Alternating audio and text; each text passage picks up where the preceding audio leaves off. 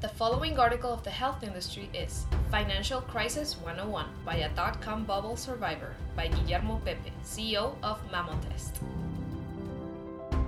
We've all been following the news, and let's face it, everything looks bad.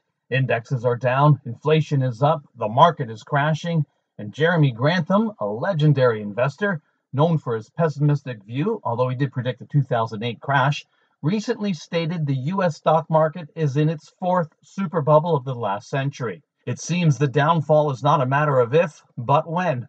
So, what should we do? During my 15 plus years as an entrepreneur in Latin America and Europe, I faced all kinds of crises global, regional, local, including the bursting of the dot com bubble in the early 2000s. At the time, I was creating an e learning company that had raised 3 million US dollars. The bubble bursting was a direct blow.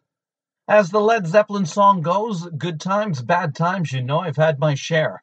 I'm afraid there are no big secrets, less so magical recipes, to cope with a global financial crisis.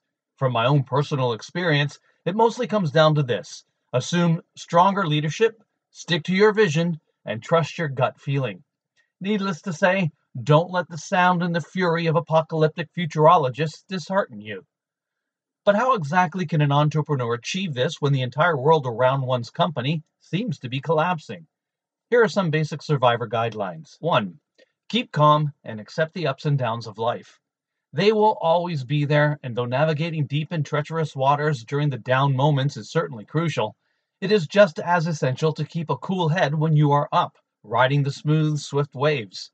Life has its own cycles, and all businesses will inevitably present problems and obstacles along the way.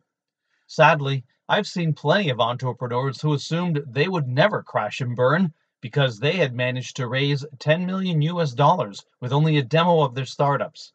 This is not just a rookie error. Some of the big Silicon Valley tech lords have been tricked into thinking they were immortal too. My advice? Don't presume you are the best when you are up nor agonize that you are the worst when you are down. 2. Work on your mindset as you would do on your business plan. Believe good things will happen, and they will. Believe bad things will happen, and they will. It might sound incongruous to the previous point, but they actually complement each other. Yes, the world's twists and turns do not depend on us, and yet how we face that swirl is absolutely up to us. Knowing and taming and nurturing our mind so it becomes fertile soil where bright ideas and strong will can grow is vital. Many times, this does not imply encouraging logical and rational patterns. It has much more to do with letting your instincts and your creative thinking thrive. Would a fish swim against the flow if it wasn't for an innate energy and that it somehow knows there is a unique reward on the other side? 3.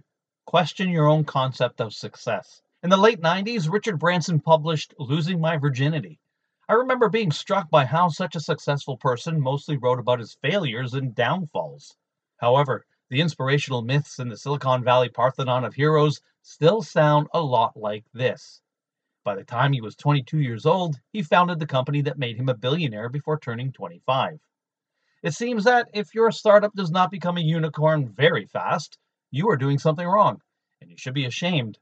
In reality, people like Mark Zuckerberg are rare as in 5 out of 7 billion in the world rare. Their achievements are amazing, but not replicable.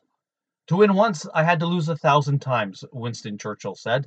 Among us entrepreneurs, 99.9% have received 100 blows before our first victory, and that is okay. What is more, it is healthy and edifying. 4. Apply a necessary dose of reality distortion. An entrepreneur does need a mission in which to feverishly believe as he needs air to breathe. And so he will not yield and will eventually find alternative paths to keep moving forward until the completion of that mission. I am certain that crises do have one boon. They quickly discriminate between missionaries and mercenaries. In times of bullish markets, startups and entrepreneurs are everywhere. However, in bearish times such as today, only the genuinely built companies and passionate people stay to face the storm. Five, in the end, do not forget what and who is really important.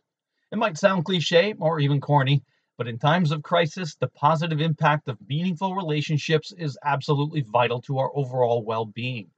We all tend to take our loved ones for granted, and this could be especially true when it comes to career focused profiles. such as tier 1 entrepreneurs.